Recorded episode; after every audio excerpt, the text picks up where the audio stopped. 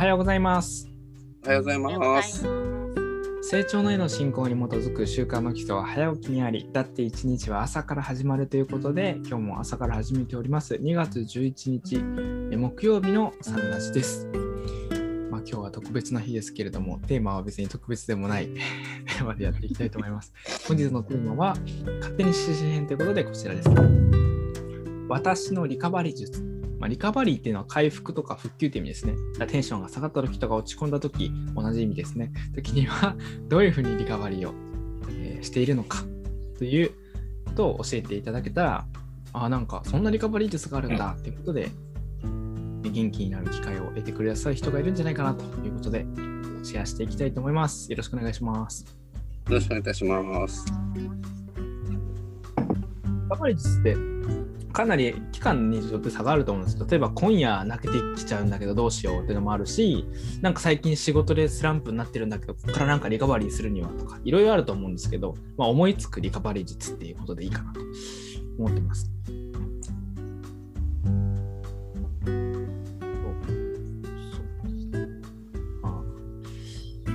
僕から珍しく言うかな。僕はあのなんかなんかリカバリーを最初からしなくてもいいようにというか、なんだろうな、リカバリー術ってどうやったら回復しようかって思いがちになるんですけど、そもそもの話になっちゃうかもしれないけど、負け負け戦はしないっていうふうに思っていて、もう落ち込んだ時点で結構負け戦というか、復旧するのって難しいので、まあ、落ち込んだ時には、まあ仕方ないので、その落ち込むこの山だったり谷だったりのその谷をえー減らしていくとかその谷に覆った時のことを事前に考えて例えば毎日の習慣ですお祈りするとか、えっと、聖典を読むとかっていうことを毎日絶対やってれば下がった時もそれをやってるから大丈夫とかあの OK ラインを下げるとかなんかそういう感じでなんか起きたらどうにかしようっていうのはもう間に合わないなっていうのが体感なので、うん前々からやっておくみたいなところが、まあ、リカバリー術といえばリカバリー術かなと思いますね。いいですね。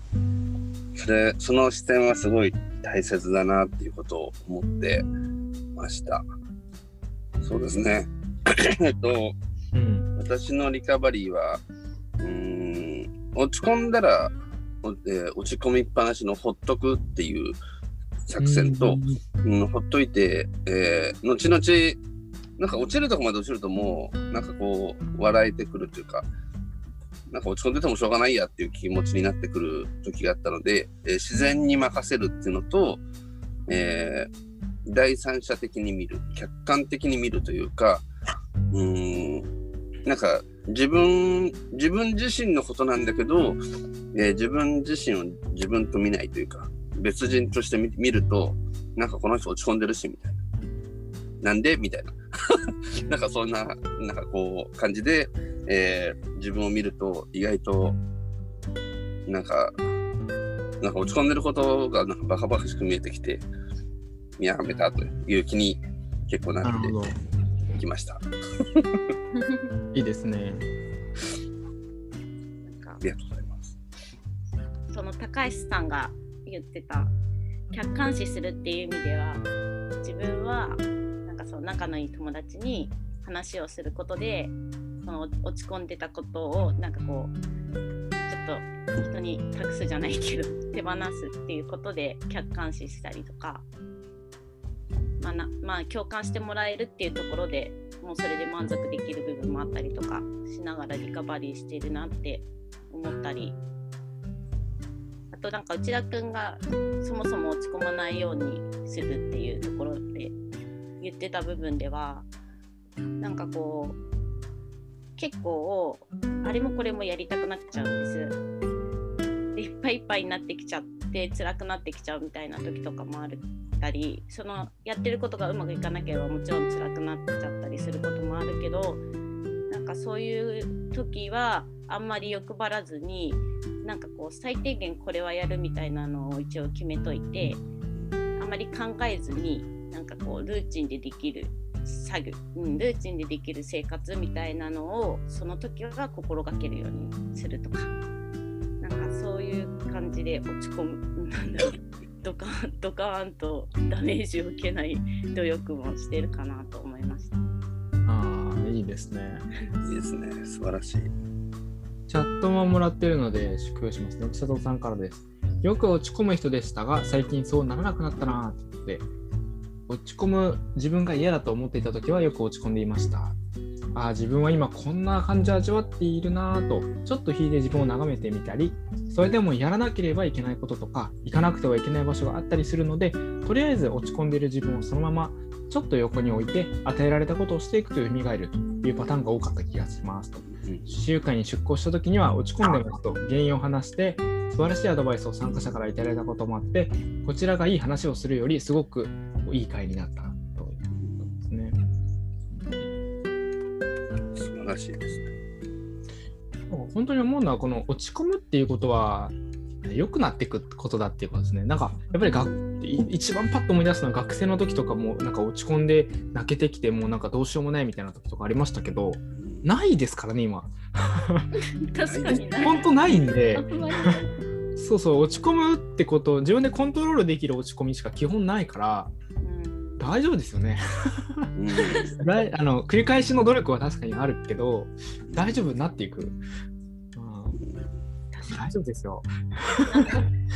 でもなんか学生の時って戦い戦いが多かった気がしますね。戦いね、葛藤ってことですか？自分の中の戦い？うん周りとんか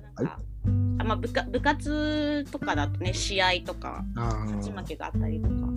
あとなんか恋愛とかもなんかこう戦いじゃないですか。なんか常に競争してましたよね、なんかねそ。うそうそうそうそうそう自分ともそうだし、周りともなんかそうだしっていう。確かに。なんかそう思うと今あんまりそういうのがないかもしれない。ああ、なるほど。確かに落ち込むっていうと、そういうバイあの学校の勉強とか友達関係か、まあ、恋愛でうまくいかないとか、うん部活でうまくいかないとか、確かにそういうなんか明確なあれありました？そうかこあるね。そう社会人になって社会は理不尽だと知って理不尽では落ち込まなくなりで恋愛でそれは人それぞれだから合わない時は合わないっていうことを理解して落ち込まなくなりうん でも そういう意味ではあれかもね。負け戦をしない知恵もついてきたのかもしれない。そのなん。だろう競争しなくなったうんじゃないの、うん競争して、えーなんか自分の方がなんか劣ってる感がこう出てるから落ち込んでるのが多かったのかもしれない。だけど社会に出てなんかこうなんかこう負けたようなもんでもいやこの女の同じ土俵じゃないしみたいなこう考え方をしてる から逆になんかこう勝負はしてないよねみたいな感じなので競争になってないからこう落ち込んでないのかもしれないっていうなんか今の話を聞いてたら。落ち込むかどうかは自分側が決めることだっていうところが体感として分かってくると落ち込む必要がない場面が増えてくるなっていうそうそうそうそう。最初は落ち込んだところで仕方ないかみたいなところから始まって最終的には本当に落ち込む必要がないなっていう自己理解になってくる感じはありますね。うん確かに。そうなんだよな。そうそうそうなんですよ。落ち込んでもどうしようもないってことを繰り返すんですよね。落ち込むことに飽きてくるみたいなところはやっぱあるなと。それはある。すごチくある。ャあチャットもありますね。完全お菩薩参加の一石千里さんから、不完全が見えるのはあなたが完全である証拠、素晴らしい証拠だという言葉にはとても救われました。そう、不完全を認められるようになってくると、うんそうなんですよね。落ち込むってことで感情整理してた部分もあるので、やっぱだんだんと必要がなくなってくるのはやっぱありますよね。その山がこう、だんだん滑らかになっていくじゃないですか、こう、年を重ねるにつれて。浮き沈みが。その、でも、沈んでる時ってもう、ほら、良くなる、もう前兆でしかなくて、下がり始めたらもうね、どこまで行ったらもう、あと、どこかまで行ったら、あとはもう上がるだけじゃないですか。うんなると、その、この先はなんか、あ自分の気持ち上がってくるんだなっていう、なんかそこを楽しみにするといいかもしれないっていう、なんか、確かに確かに。僕も好きな言葉に、一寸先は光っていう言葉が、うん、あのやっぱりそういう場面でよく聞くんですけど、そうやって思い入れたら、一瞬先あの先は光だから。うん。これ結構大きな違い。なんかそれこっからさあのさらに下っていくしかないかもしれないと思うから、やっぱ落ち込む部分はあって、うんあ、もうこれ、これ以上どうしたらいいんだみたいな。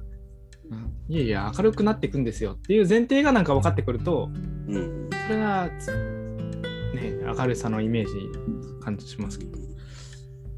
そうなんですよね。まあ、そう思えた時点でもうほとんどの、うんほぼほぼの8割方のリカバリーは終わってると思うんだよね、きっとね。確かに。本当に。だから、いかにだからやっぱそっちの方向に心を向けていくかなのかなっていうのは、なんか、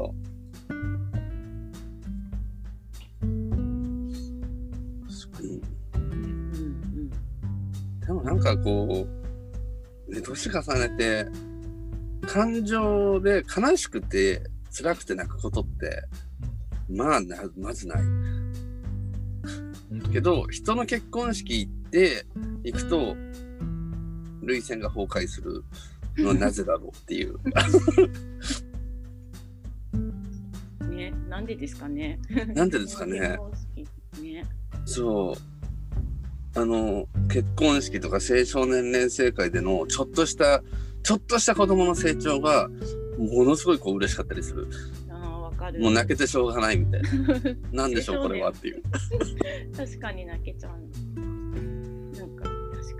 いいですよね。年を重ねるごとに自分のことで泣く必要はなくなっているけど、人のことで泣けるっていうか経験を得る感じですよね。まあでも10代の時とか、まあ、10代、20代って人によってはその、まあ、年齢というよりはその人にとっての段階っていうのがあるとは思うんですけど、だからその泣けて仕方ないとか、要は落ち込んだ時どうにもならないって思ってる方にとっては、いや大丈夫だよって言われても、大丈夫じゃないんだよっていう論理があるんで。その気持ちもすごいわかる、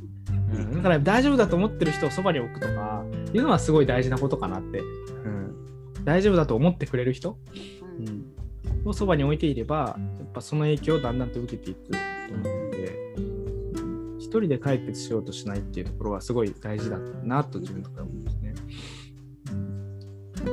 なんです。よどう押し込んでどうしようもない人が一人で落ち込まないようにするっていうのがなんかもう負け戦だから、うんうん、戦上手のそばにいれば大丈夫。うんうんそうですね。あ、でも、お、どう読んだ方がいいかな。はい、そうそうそう夫は考えるけど落ち込ま落ち込みはしないと言いましたね。それを聞いて、え、そうなのと思ったり、いろいろな人の影響を受けています。って今日のひろけ日記読んでいきたいと思います。片山さん、今手元にありますか？あ、ごめん、下下に置いてきた。?OK です。じゃあ僕読みます。えー、今日は11日ですね。人生に勝利する秘訣は、ただひたすら光を前進させることだ。人生に勝利する秘訣は、ただひたすら光を前進させることだ。ということで、本日のテーマにぴったりのお言葉をいただきました。本日のゲストは、高橋、内田、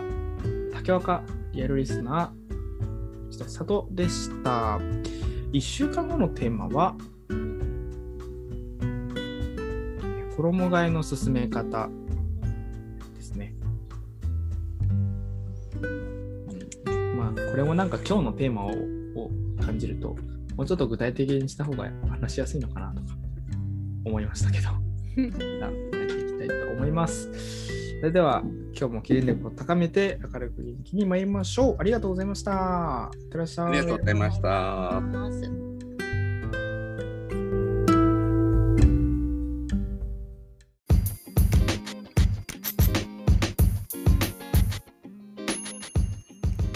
サナジはその日のゲストでお届け中。毎朝ユニークな語りでゆったり楽しく深めています。もし成長への教えをしっかり聞きたいという方は、道場や地元講師へご相談を、また皆様からの感想、要望、質問、テーマの投稿を大募集中。詳細は公式ウェブサイトサンナディ .com にアクセス。綴りは sanradi.com